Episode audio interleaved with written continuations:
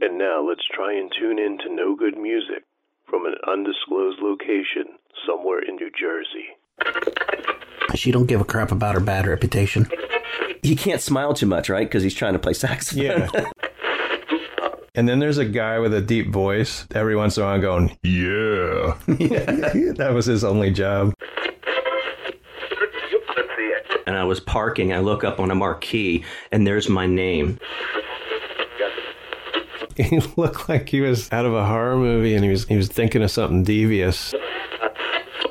I'm a rock and roll guy.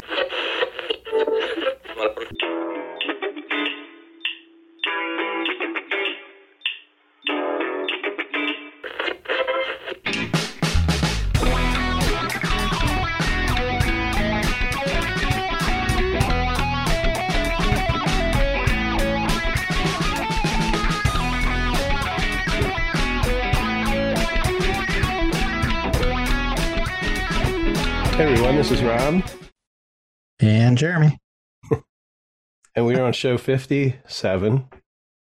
And I'm feeling a little better today than the last podcast. I don't even remember Very good. recorded. Today's I'm trying to think of what we recorded yesterday, didn't we? Yeah. yes, we did. It was a long day. what I was like- I'm still tired, you know, from the. I think I'm still getting over the COVID. Got to keep Yeah. trying to feel human. I did go on the treadmill. oh, good. Um, I went on the treadmill even last week. I try to go every other day. It's not like I'm out of breath or anything, obviously.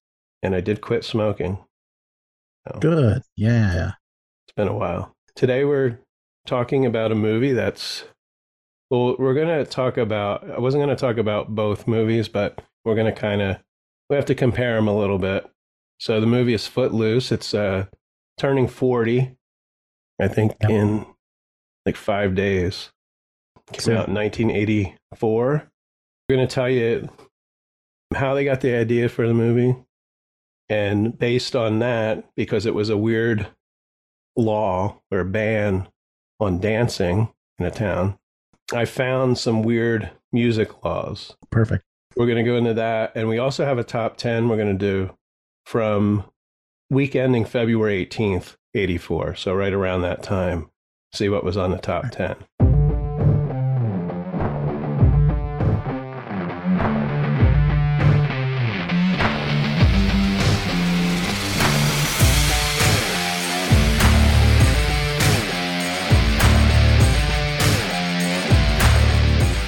Let's go into some weird, and I'm just, we're not drinking, we're, we're remote still.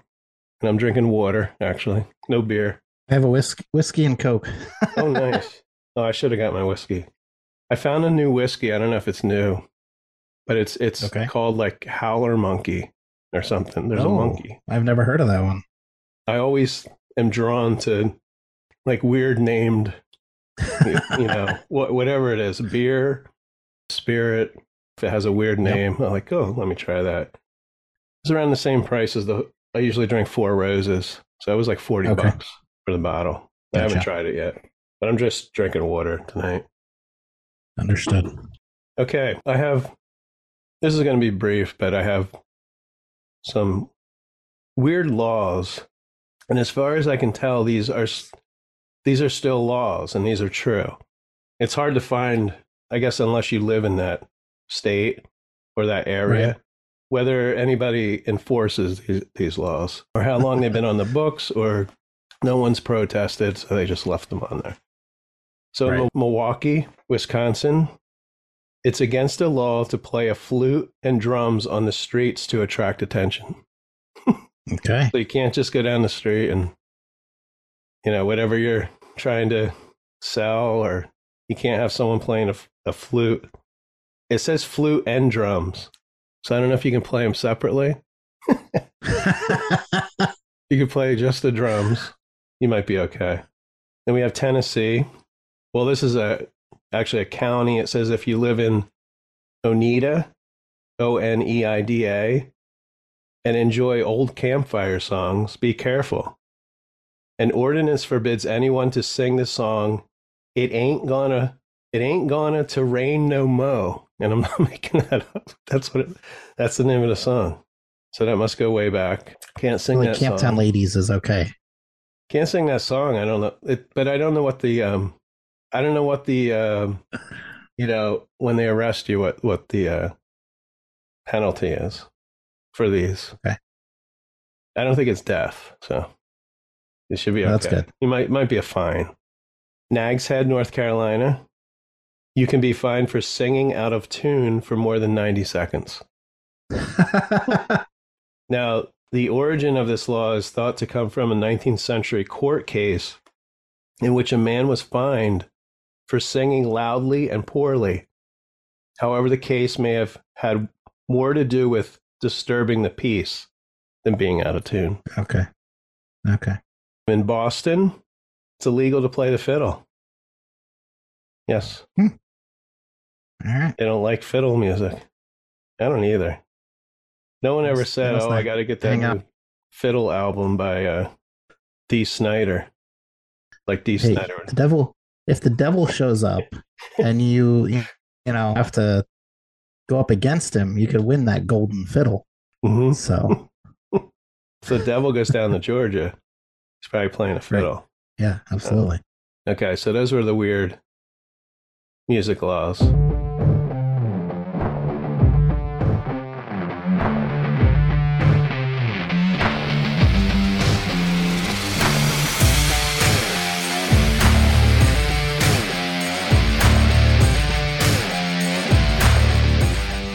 And you know what? I forgot on our last podcast, there's two g- great music trivia shows. If I can remember the names, I think the one is um, We are. I think the one is just called what's uh name that It's, tune. it's either what's that tune or name that tune. One of those. Yeah. yeah, because I think there was an old show called Name That Tune, so maybe they they brought it back. So they have, I think it's Randy Jackson is on the keyboards. I think they have other band members, so they kind of are playing the notes. They're not playing the actual songs. So anyway, name that tune, and then the other one is uh, I think it's called We Are Family. Yep. And Jeremy and I both we've watched that one, uh, which is really Yes. cool show. But it's really odd show because uh, there's there's contestants, but there's not just one. There's not one contestant in the beginning. There's like forty or fifty. I don't know how many people, like buzzing in. Yeah. There's like a.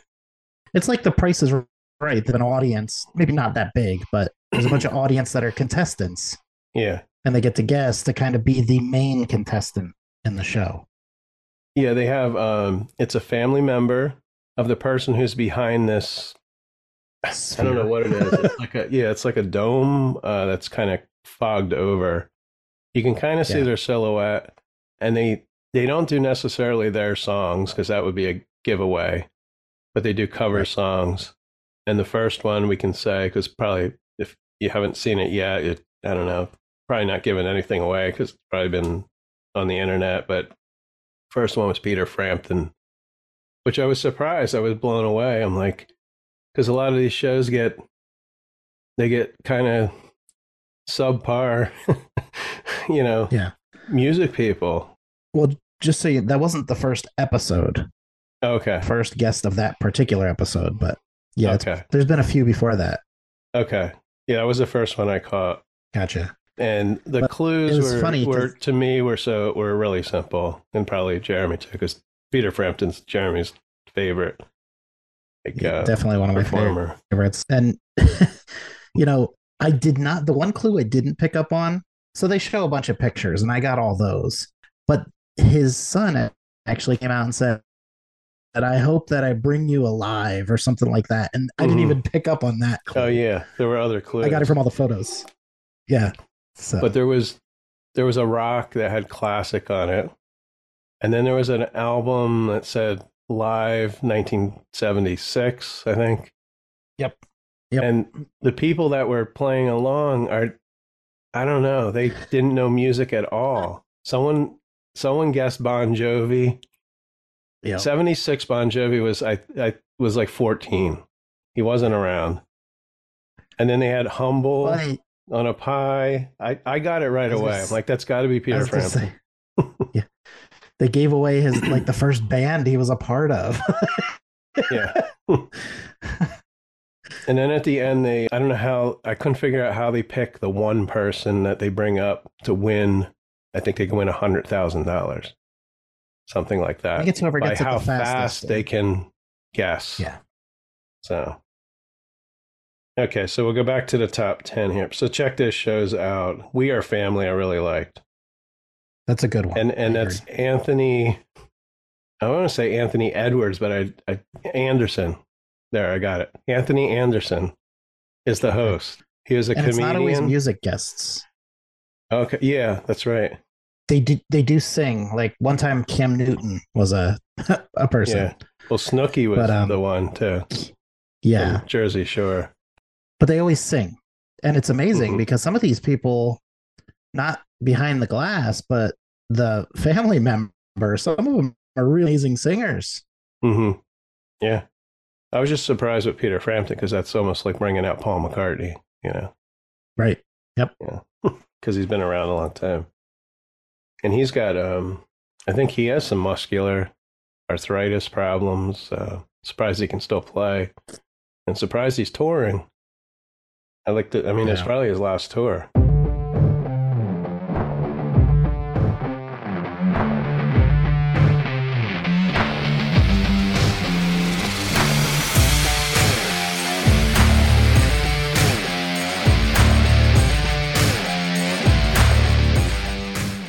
Next, we're going to do the top 10 from the week ending February 18th, 1984. It's almost 40 years ago. It's before Jeremy was here. Just before, but this is right in my wheelhouse for music that I love. yeah, like we mentioned before, Jeremy's mom and I were, well, she worked at the print shop I worked at, and we're around the, she's younger than me, but we Yeah. listen to basically same music. And also Jeremy's stepdad, too. Yep, yep. We're around the, I think he might be a, as old as me or a little bit older. I don't know.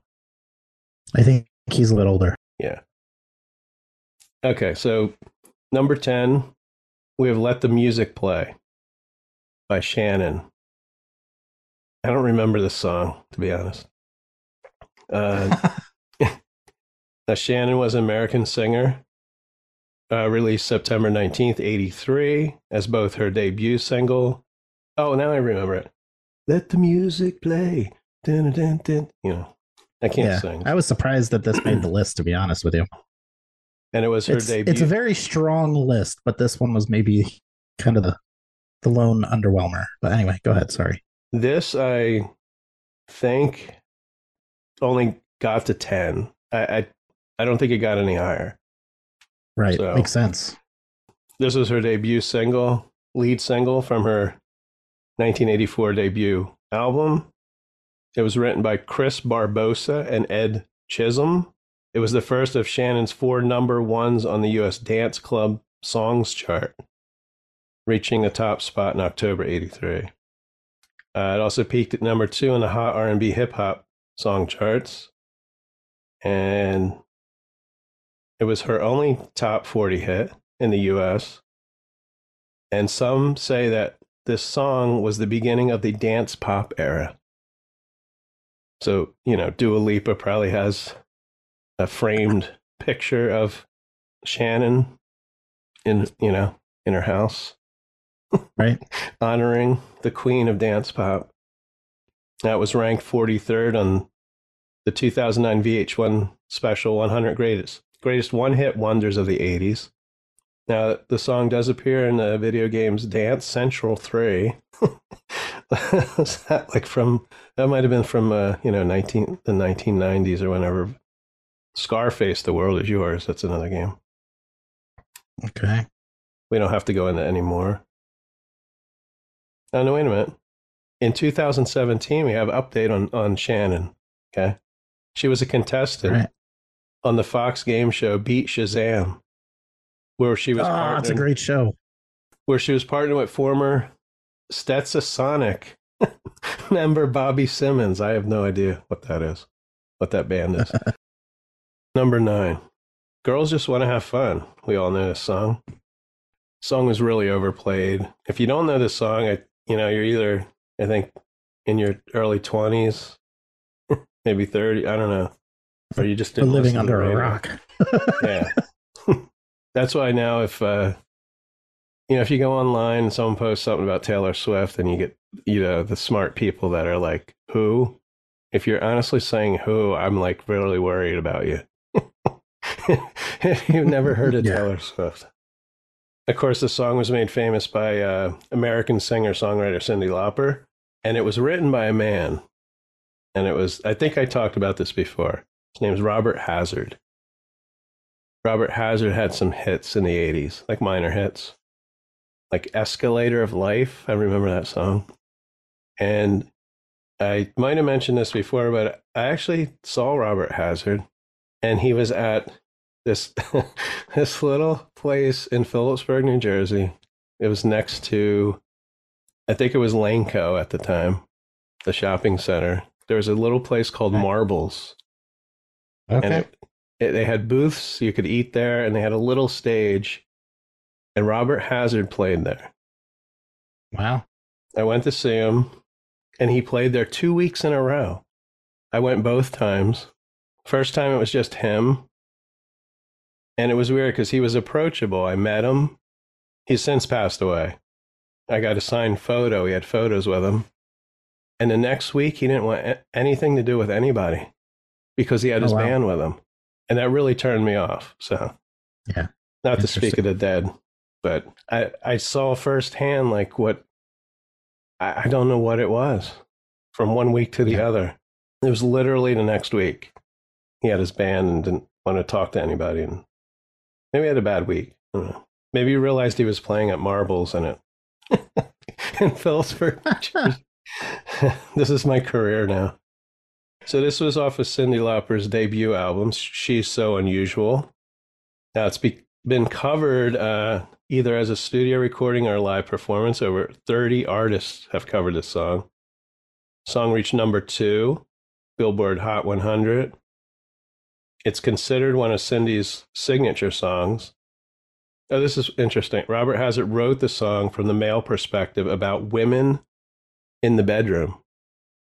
So Cyndi Lauper, she actually changed some of the lyrics uh, at the suggestion of her producer.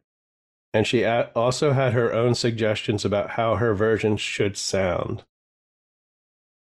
Oh, there's there's one line. There's this is a song that I didn't hear correctly. I didn't know what she was saying. It's in the chorus. After she says that's all they really want, stretches out want, some fun. Uh-huh. The next line is what in the world can they excite? That's what I thought it was. But it's when the working day is done. like that's how I heard it. You know, as a when was it? 84. Yeah, I was um like 18, so what in the world can they excite? That's what I heard. Wow. Maybe that was an original lyric of Robert Hazard, you know. Right. Maybe she threw that in there. Okay, so we're on eight. Owner of a Lonely Heart by Yes. Love this song. I have a confession. I don't, I've never liked Yes, except this song. And this song, I'm sure people that were really in the Yes, progressive rock, they probably hated this song because Right. it was radio friendly. I don't know what it is about Yes, either Jon Anderson's voice. I don't know. The only progressive rock I really got into was Rush. I mean, this could be the first progressive pop song. I don't know. But the the keyboard, the guitar solo, I think it was something I never heard before, or maybe since. It's just, it's very unique. It's off their eleventh studio album, so you can see it was the band's only single to reach number one, and I don't know if they had any other singles that got even in the top ten. But but you can see. Someone who like yes, this is their eleventh album. there's bands I like that I didn't like the popular songs. I feel long distance runaround would have been one that Okay. potentially was a bigger hit. And then um, I've seen All Good People, I think was another one of their big. Oh, okay. Yeah, I know that song. Now, believe it or not, they have 23 albums. And the Wow, last I didn't know one, that. well, this is the thing. Do you know their last one came out last year? But I don't think Yeah, I anyone knew. know Yeah. I knew, but I didn't go out of my way to check it out. I like Yes, but I'm not like a big Yes fan or anything. I just I, I like a few of their songs, so it, more it's on a playlist for me, and if it comes on, it comes on. I won't go out of my way to seek them out, though. Now, I don't know if it's true or not, but this is on Wikipedia is that the song originally written by Trevor Rabin was written while he was on the toilet.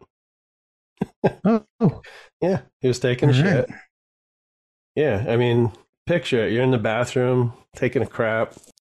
Well, you're in the bathroom and, you know, you got some candle burning, maybe. You know, you have a notepad and pencil next to the toilet. yeah.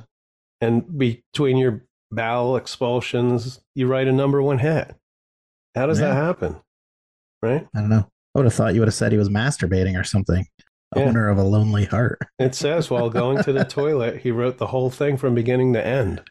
That's Wow. it says. oh, yeah, that was a Doesn't long, say how, doesn't say how long he was in there though. long bathroom break. Yeah, did it did it come that or was he in Yeah. there for a few hours? I have the feeling that people go in and edit these pages to see if anyone notices. But Man, I don't know if he's still is he still alive. We don't know. We could interview him.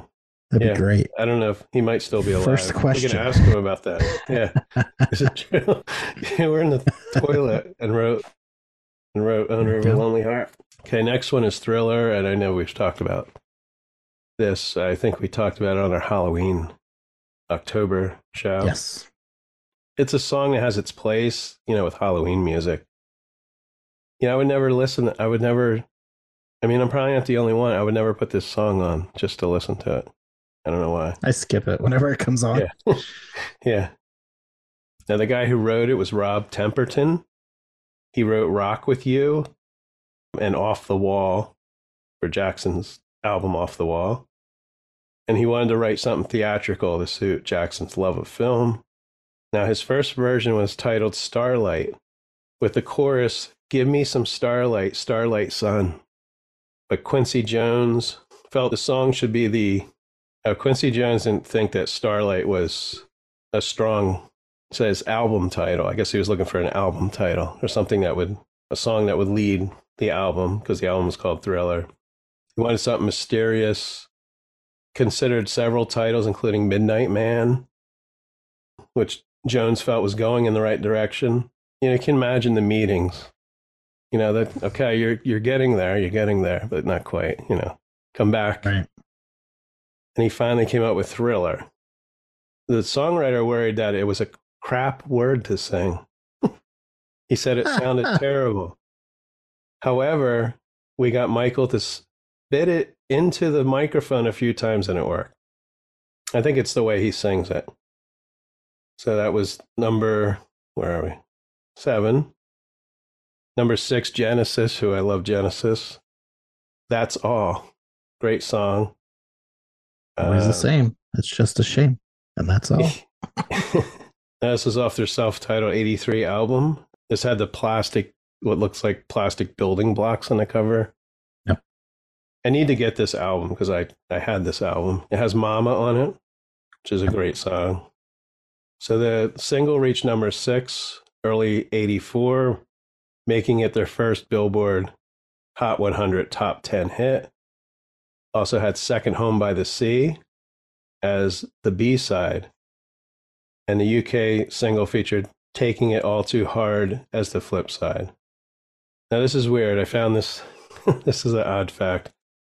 I didn't even know this existed, but the song is included in Rock Song Index, the 7,500 most important songs for a rock and roll era. 7,500. That sounds like my old iPod I had.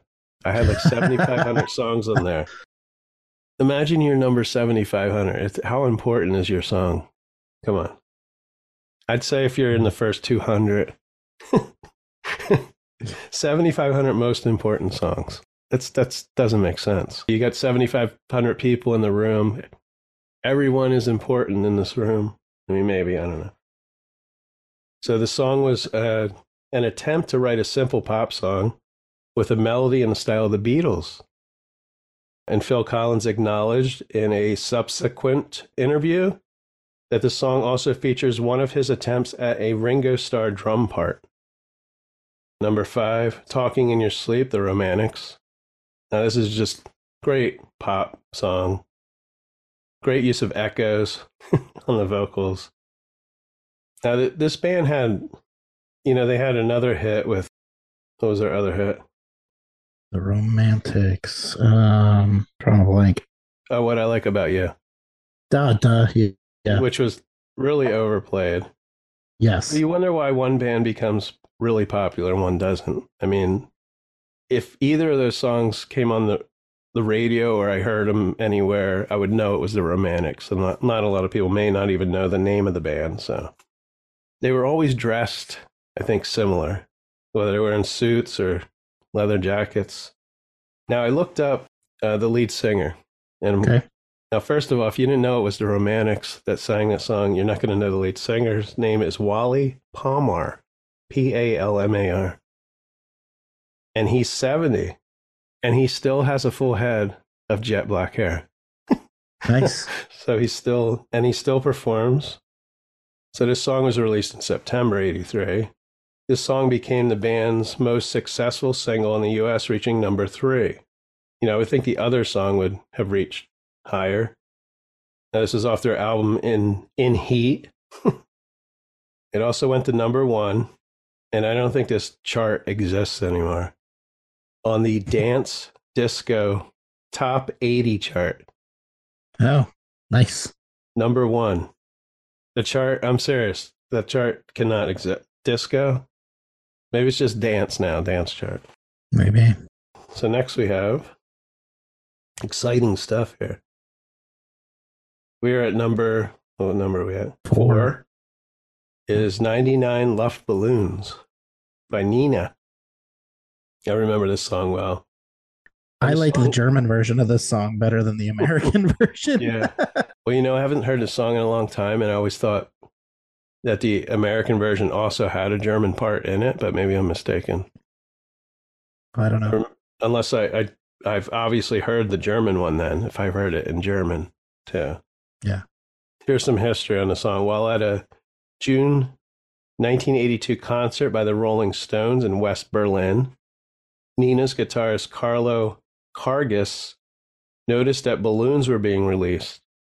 As he watched them move towards the horizon, he noticed them shifting and changing shapes where they looked like strange spacecraft, referring in the German lyrics as a UFO.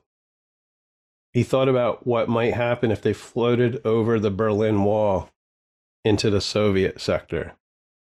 And he also cited um, a newspaper article from the Las Vegas Review Journal about five local high school students in 1973 who played a prank to simulate a UFO by launching 99 aluminized mylar balloons attached with ribbons to a traffic flare.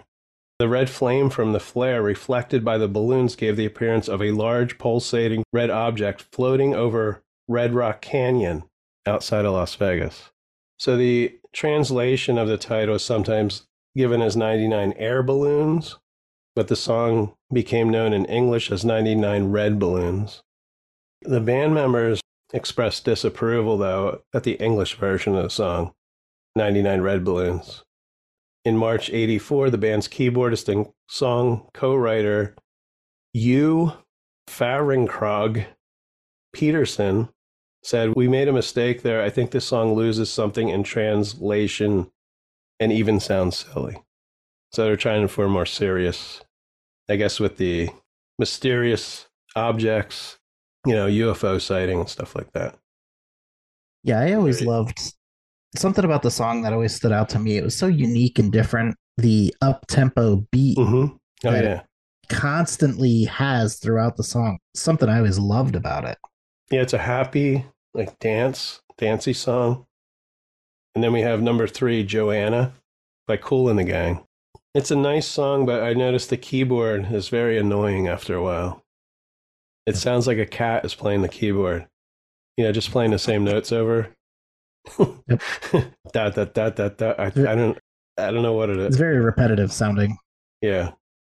So the song features as its main subject a lady named Joanna, of course.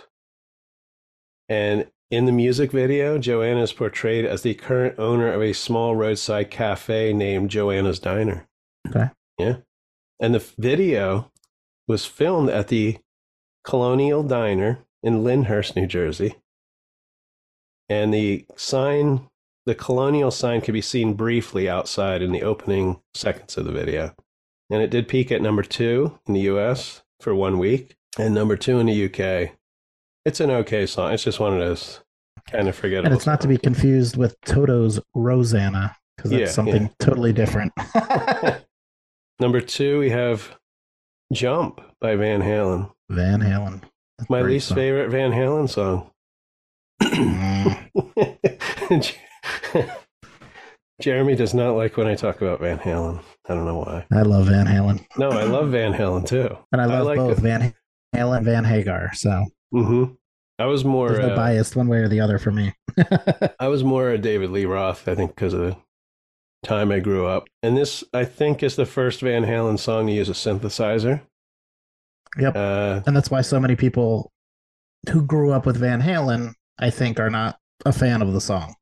yeah, I like the more, the more rockin' songs, the more that featured Eddie Eddie's guitar than Eddie on keyboards. But now this was written uh, in 1981, or that keyboard part uh, by Eddie Van Halen, and it was rejected by the other members of the band. Do you know what the song's about? I thought, you know, Uh, this is what I thought. no, I, I don't. I just thought it was a fun song, and I thought it was about just dancing and jumping. And no, it's about someone jumping off a building. Like I, Oh, okay. and if you think about it, yeah, that's what he's saying. You might as well jump.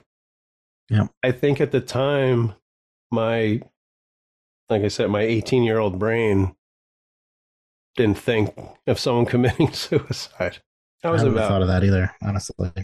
I, I was a happy teenager, so I wasn't a depressed teenager. So I like, I guess, thought of happy stuff. so in uh, 1983, producer Ted Templeman asked David Lee Roth to listen to the to his unused song idea. Uh, riding around in the back of his 1951 Mercury with band roadie Larry Holster, er, Host, Hostler driving, uh, Roth listened repeatedly to the tune. Uh, to come up with the lyric for it, he remembered seeing a TV news report the night before about a suicidal jumper. And Roth thought that one of the onlookers at such an event would inevitably yell, Go ahead and jump. David Lee Roth bounced the suggestion off Hostler, who agreed it was good. However, instead of describing a poten- potential suicide, the lyrics were written as an ontological invitation to action, life, and love. Now, this is another interesting thing. According to Daryl Hall of Hall and Oates, Eddie Van Halen told him that he copied the synth part from Kiss on My List and used it in Jump. Interesting. I have to listen to it more to compare the two. Yeah. And this, I remember the video, and the video actually won an MTV Video Music Award for Best Stage Performance. Because Yep. David Lee Roth is doing the kicks. I think that's why I didn't think anything of Jump, because it was David Lee Roth jumping around, right? Right. Yep. Might as well jump. Okay, we're at number one Karma Chameleon by Culture Club. I really, I still, I actually love this song. And I love the harmonica. It's it's different. Because there's harmonica throughout the there's even a harmonica i think solo in the in the middle. The song just Right. flows and you know the title's kind of silly but you you can't help singing along when you're listening to it or if you're having a bad day. Now this was off their 1983 album color by numbers It became the second Culture Club single to reach the top of the UK singles chart after Do You Really Want to Hurt Me? The record stayed at number one for six weeks and became the UK's biggest selling single of the year in 1983. Sold 1.39 million copies. Now, to date, it is the 38th biggest selling single of all time in the UK. It has now sold over 1.52 million copies. I would think that would be physical. I don't know what we're talking about anymore sometimes. Streaming. Right. yeah. Yeah. Um, Digital. spent three weeks at number one US Billboard Hot 100 in early 84. And it became their biggest hit and only US number one single among their many top 10 hits. So there we go. That's the week ending February 18th, 84. And next, we're going to talk about Footloose.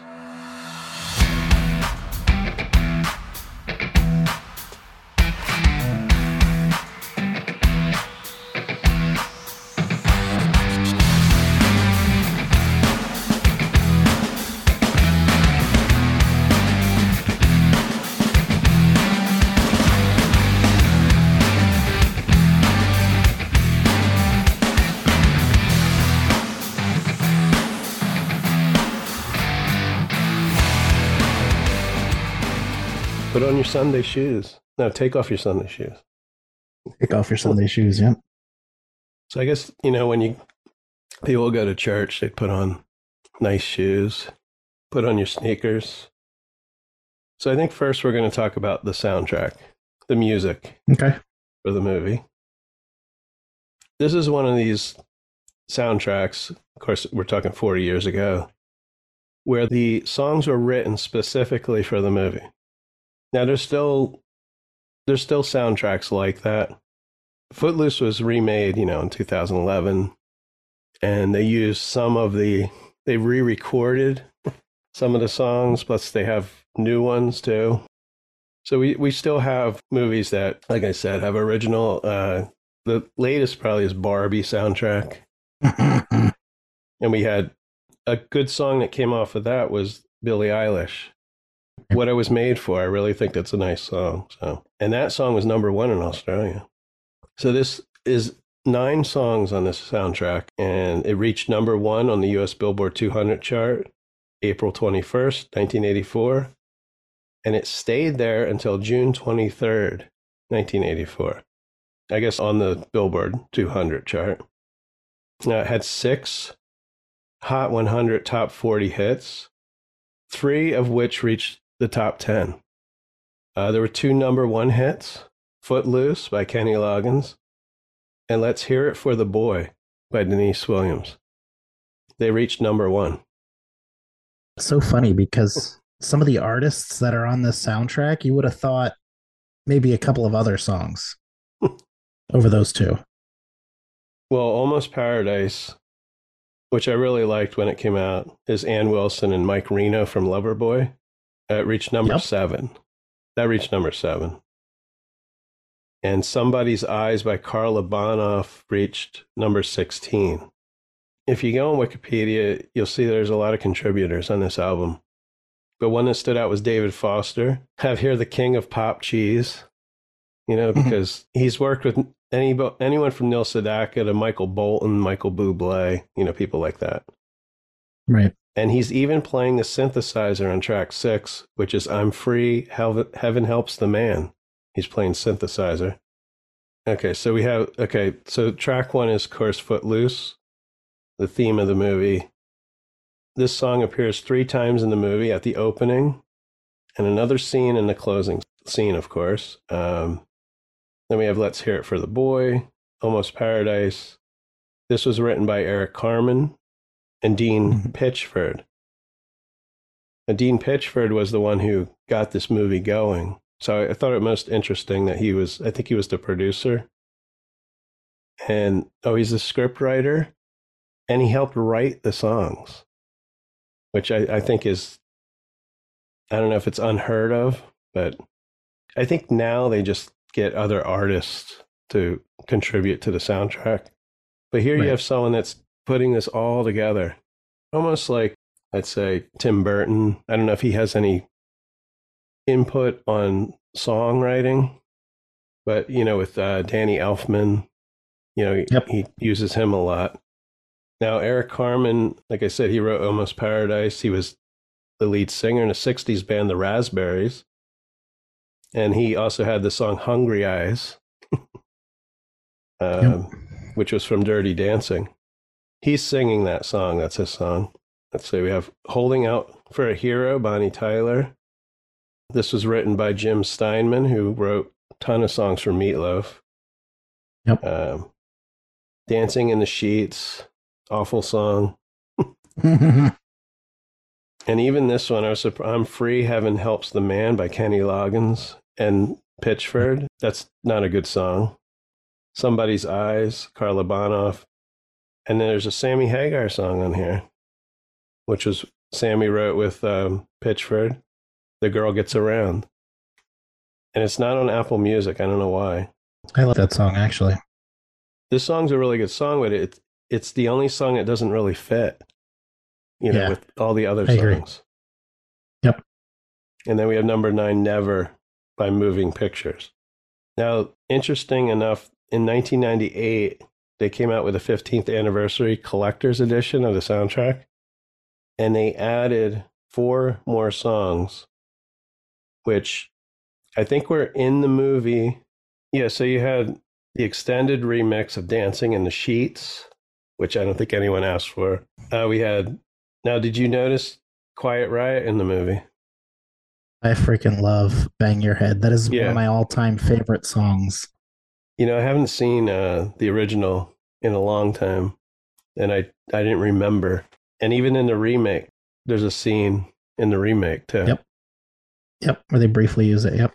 And we got uh, "Hurt So Good," John Mellencamp, and "Waiting for a Girl Like You." I don't remember hearing that song in the original. I don't remember hearing that either. So that was a soundtrack.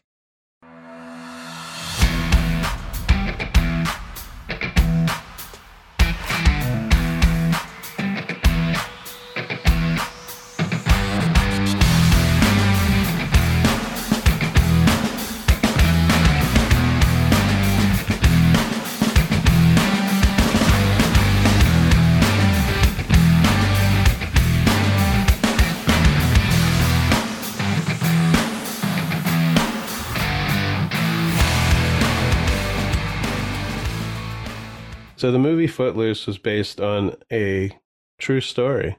It's um, the town of Elmore City, Oklahoma, and the town had banned dancing since its founding in 1898, and it was an attempt to decrease the amount of heavy drinking. And one advocate of the ban was the Reverend from the nearby town of Hennepin, F.R. Johnson. And he said, No good has ever come from a dance. If you have a dance, somebody will crash it, and they'll be looking for only two things women and booze. when boys and girls hold each other, they get sexually aroused. You can believe what you want, but one thing leads to another. So, because of the ban, the town never had a prom, never had any Wow. proms until February 1980.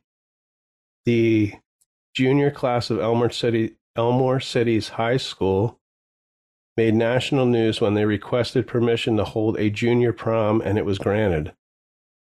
Let's see, school board president Raymond Lee.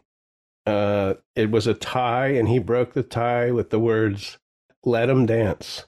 So apparently, um, Dean Pritchard, he's an Academy Award-winning lyricist. He also wrote the song "Fame" for the movie Fame, as well as uh, Footloose and all the other songs. He co-wrote. I think it said all the songs on the soundtrack. But he's the one that kind of latched onto this story and wrote the script. Now, I enjoyed, I really love the original, and Mhm. it's an enjoyable movie, but there's there's not much to it if you break it Right. down. It's basically the ban on dancing and them trying to get the ban lifted. Now, my intention, like I said, wasn't to watch the remake, but my wife, I mentioned Footloose, we didn't know it was from 2011. We thought it was not that old. That's like Right. 13 years ago. Right. So she seemed interested in wanting to watch it. Neither one of us had watched it, the remake. So we watched that too. And Jeremy, you watched both of them, right? Recently or just the original? Yes, I have. Yep. Okay. I watched just the original recently. I've I've seen the remake as well, but it's been a while. Okay. Mainly I want to talk about the original, but we're gonna we're gonna compare a little bit back and forth. Now the original cast was uh, of course Kevin Bacon as Ren McCormick, Lori Singer as Ariel Moore, John Lithgow, he plays the Reverend Shaw Moore, Dianne Wiest as Mhm. V V.I. Moore, uh, Chris Penn as Willard Hewitt, and Sarah Jessica Parker is Rusty. Yep. Yep. And she's they're all in their I think they're all in their twenties. Actually, oh Kevin Bacon was twenty five. And Lori Singer was twenty six, so they're playing high school kids. Like we've seen before. Like Stranger Things is one of the I think there was one of the guys was like thirty playing an eighteen year old or something in Stranger Things. really? Uh, 28, 28, one of the guys. Yeah. Hmm.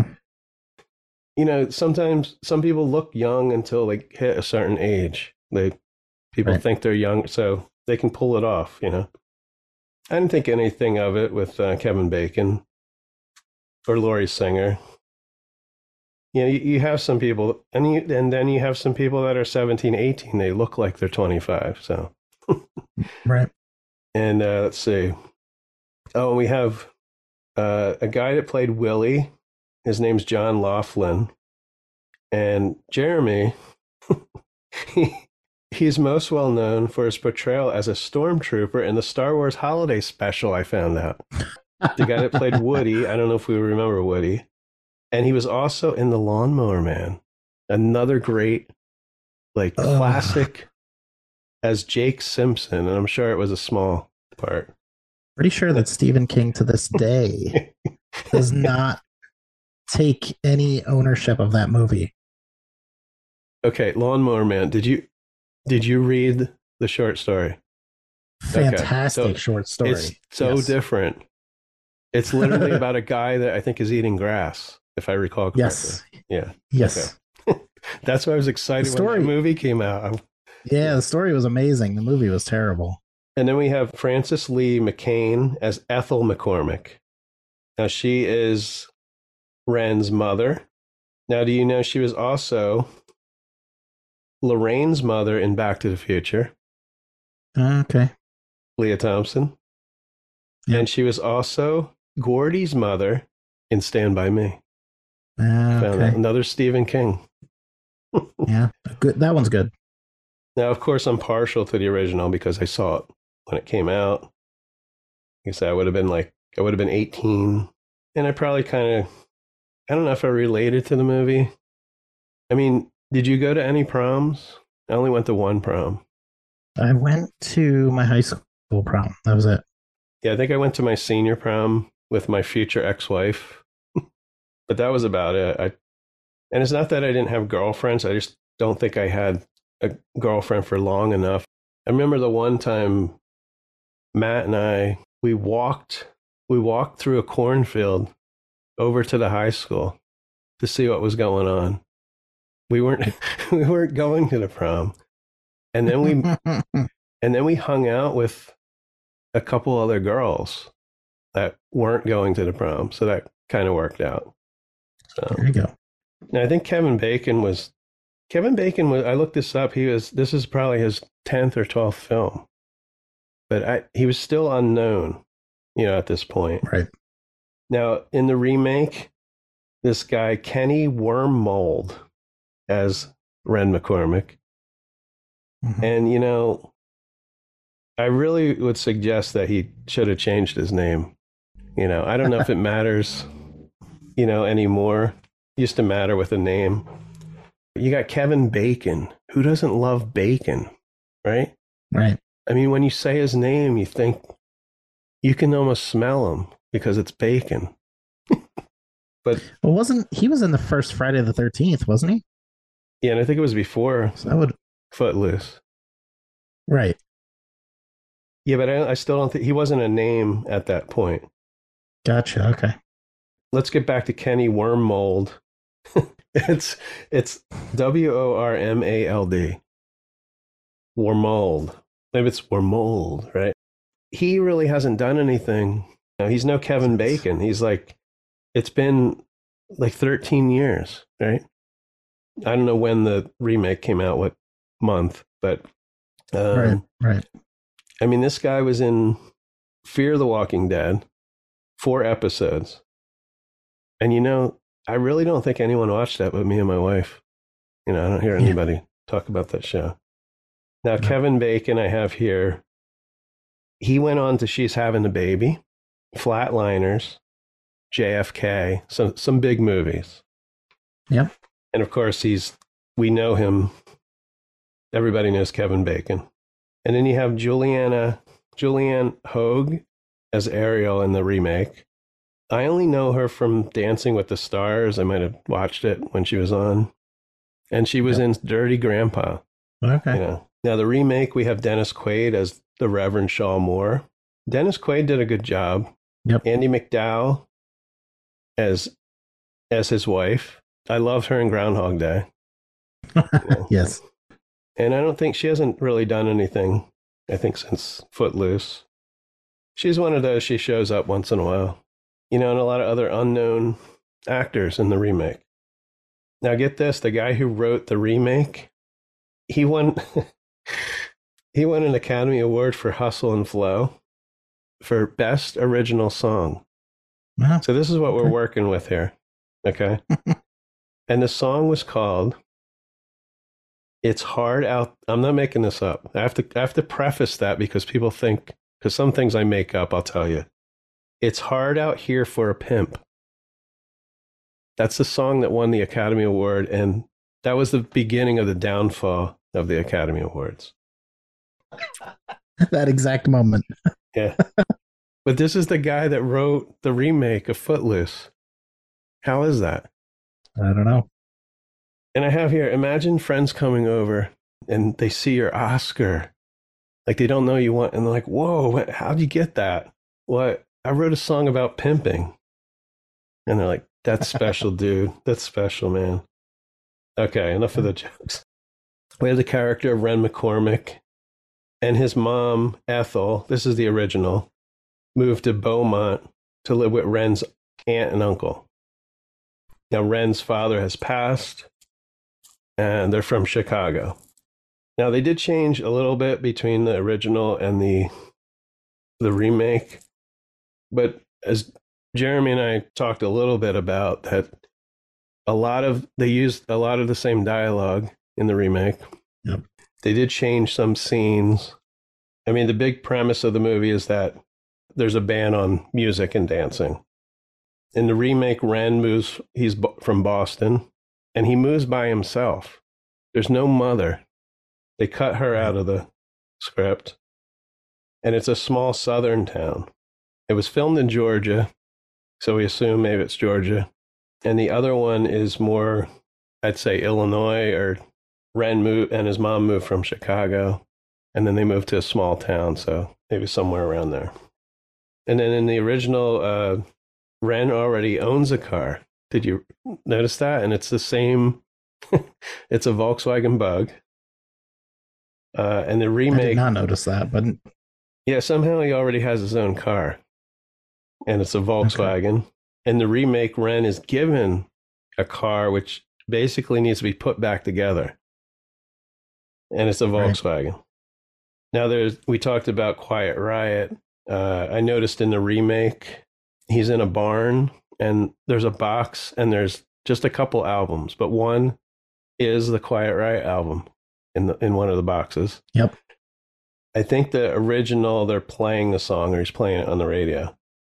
I think what's funny is uh, in the original, Ren gets pulled over for blasting music, and I don't know how how loud do you have to blast music to have someone hear it outside your car. And wasn't he? He was driving, right? right. Uh, Yeah. It wasn't like he was parked and the cop kind of slowly came by, I think. Right. Now we already know that the the Volkswagen has doesn't have the greatest stereo system unless he put one in. but the Yeah. but the remake he takes the speakers he he pulls them out and listens to them and they're horrible and then he puts this huge speaker under the hood of the car Yeah. which we know the Volkswagen the engine's in the back and there's nothing in the you know in the front so he puts this huge speaker now we talked about Ariel she is the daughter of the reverend and she's dating some dude named Chuck both movies show Ariel for the first time outside her father's church after church service. That's where uh, Ren meets Ariel. I have this problem with the name Ren because it sounds like a girl. I I don't know. It doesn't sound like a guy's. You know. Really? Huh, I think of Ren and Stimpy. Well, I think they took the there were there were two something with the original story. There were two guys that this guy Pritchard talked to that I guess were the, they were they were they were part of the petition originally, original story. And somehow he took both of their names and put them together. That's that's what I'm thinking. That's what I think I read. Yeah. I mean, it could be Renford. Yeah. So the Reverend is played by John Lithgow in the original and Dennis Quaid in the the uh, remake. And I kind of believe John Lithgow would be a, a, a good pastor. Dennis Quaid, I don't know. He seems he seems too too hip maybe or too and he seems like a person that would like fight to have dancing and not be against it. I don't know. now I was very They could have impressed Randy Quaid in that role. yeah. Now, I was very impressed with Juliana Hogue. The one scene where she confronts her father, and where the the big scene is where she tells him she's not a virgin. Right. But I think her her scene was really a lot better than the original scene to me. And I like how they. I think I I don't know what the film was rated. I assume these were rated PG. Couldn't have been R. And I like how they Right, kind I of agree. I like how they kind of downplayed the sex scenes. I mean, you could you could have if you had teenage kids or even younger, like eight, ten, you could probably have them watch either one of these movies. I would think because the the original we have Ariel and Chuck on a blanket, like outside a wooded area, and you see her buttoning up her pants Right. briefly. And then the remake, you have Ariel, and there's some storage unit the guy's got his race car in, and she's about to unbutton her top, and Chuck slides the door closed. So, but they don't Right. show anything, which is fine. But you know, I didn't get a sense that Ariel was in love with either Chuck or Ren. I think I got the sense that she was tired of Chuck. And Right. there, here's this other guy. Yeah, yeah, I like him. I mean, there wasn't any big sparks or anything with either. I mean, the one scene that I had trouble with was in both movies is uh, Chuck beating up Ariel. Yeah, And I I, thought- like that. And I thought the original was more intense because she's bleeding from the face. Right. The other, the other scene is the other great scene is when Chuck is in his pickup truck. I think it's towards the beginning. It might be, might be, and he's taunting the girls that are in the car. It's a two lane road. He's driving on the opposite, you know, direction. Right. And Ariel climbs out the window of the car and into the truck right before Yeah. tractor trailer is about to hit him. Right. Now, I did see comments on this that people think it's impossible or couldn't be done. Well, I have a story, short, but my friend Mark, this is around uh, 1987, 88. I was in a car with my friend Mark and my other friends, and my friend Steve's sister, and maybe some of her friends were in another car. And we were side by side. And Mark climbed out the window, and I think we were going about 40, 50 miles an hour, and Mhm. climbed into the other car. Well, the Wow. two of us were moving. I didn't dream it. It actually happened. That was so. Interesting.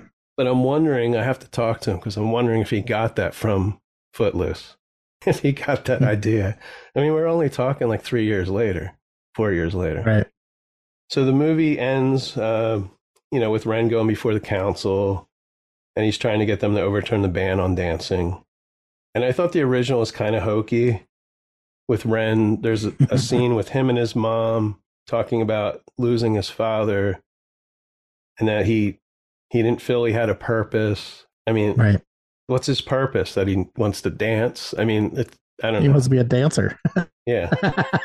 yeah. I mean, I, they threw in these serious things in there that the movie's not to be taken that seriously. That was my only problem with the movie. It's a fun movie. Right. I mean, it's no Back to the Future. It was it was a pretty big movie though at the time. So both movies kind of end with the Reverend uh, kind of giving in, not to have the dance in town, but both movies there's a place. I don't know if it's a barn, a factory. They both both Wow. movies they clean up everything. uh, they're An moving. off-site location. Yeah, they're moving bags of I don't know what it is, grain or whatever. I do like the I do like the end of the original over the end of the remake, even though they're about the same, is because I hate Blake Shelton. I do not like him. Okay. Uh, he's singing Footloose, if you didn't know. It's not Kenny Loggins. They kind of Right. tried to make it country, more country, the remake. But I like I like the scene, and I think it's in both. But I, I remember the original where the camera goes around and everybody's sitting and they're basically waiting for Kevin Bacon's character and Ariel, Ren and Ariel to come in. Right. And Chuck and his friends show up and there's a there's a fight outside. And they kind of just beat beat them up. And Right. Ren comes in and he says, I thought this was a party, let's dance. And then Footloose kicks in and they're dancing all over the place. so Yep. I think it's one of the one of the better endings of a movie, just to you know, to bring it all together. Now it's weird though because the original, I didn't really note this with the remake.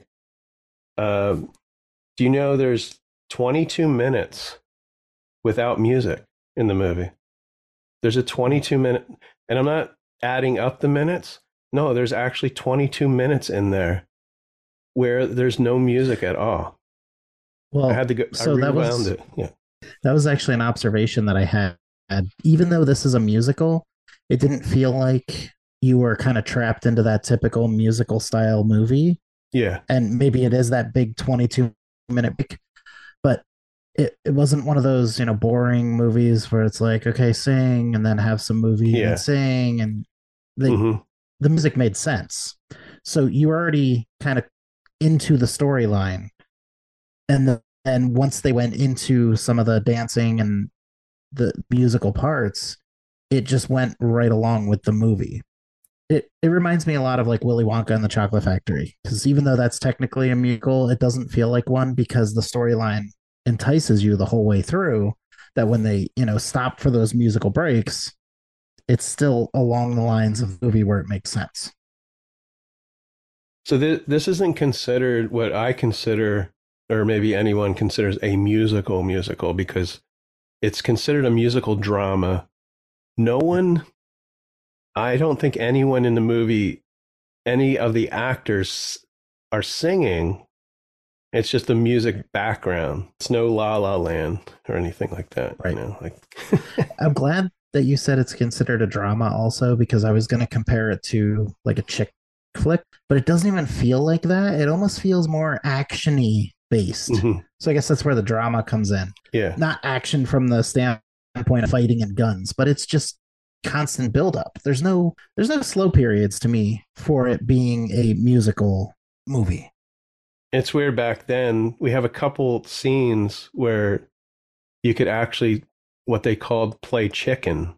And one is the scene with Chuck in his truck. He's kind of playing chicken with the mm-hmm. girls in their car. And then the train scene with in both movies where Ariel stands on the tracks while the train is coming. And of course in both movies Ren gets her out of the way before she gets hit by the train. The remake I don't think I'll ever watch again. I have to say the original, I don't know, 5 years, 10 years I might eh, I'll watch it, you know, again. I have a little bit so we wrap up soon is basically information on the movie. This is the original. So again, it came out February 17th, 1984. It's 107 minutes. So it's a good, doesn't go on too long. I was gonna say it's not too long. Now I'm going to do what um, Kristen does with the horror movies. Unless Jeremy looked this up already. I did Now the not. movie only cost 7.5 million to make. only. Right. Yeah. Well, back then, I mean, I don't know what it would be now. It's 40 years ago. Might be Yeah. 100 million. How much did it take in, Jeremy? How much do you think it made off of the 7.5? Ninety million.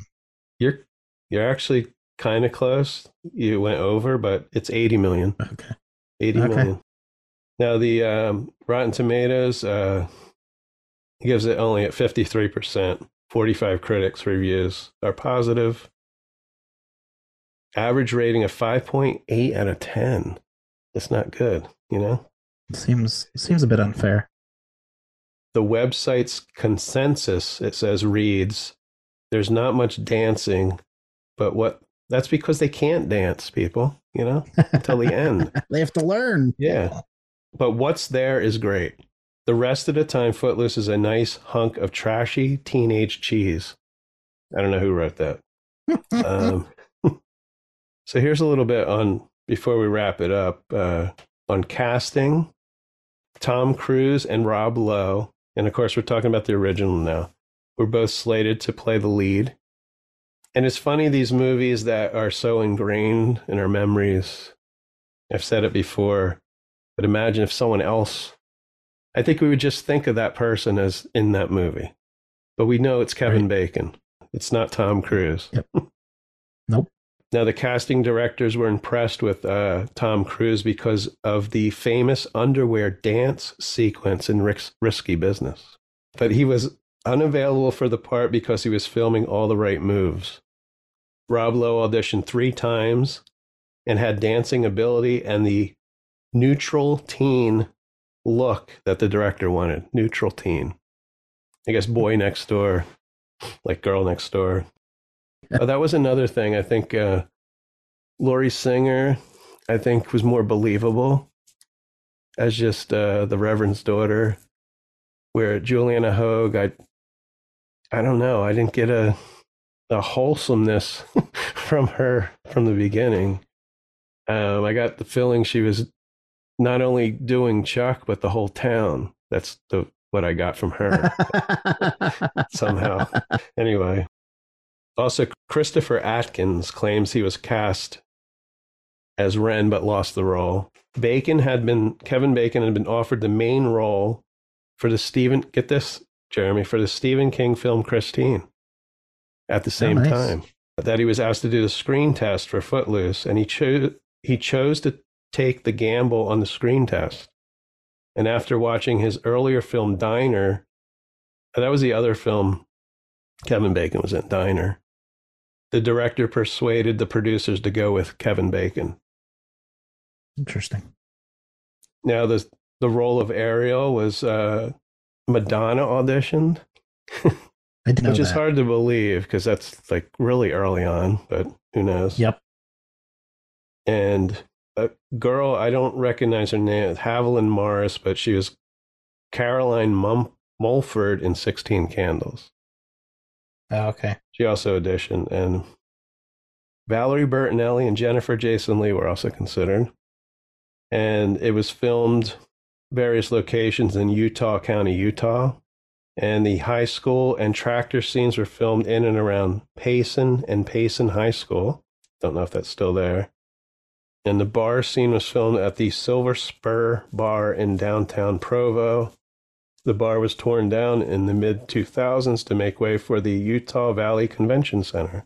Oh wow. Maybe you'll be there someday, Jeremy, at an autograph show. Maybe. You'll Yeah, be maybe. like, this is where the bar was in Footloose, people. And they'll be like, what the hell are you talking about, Jeremy? So.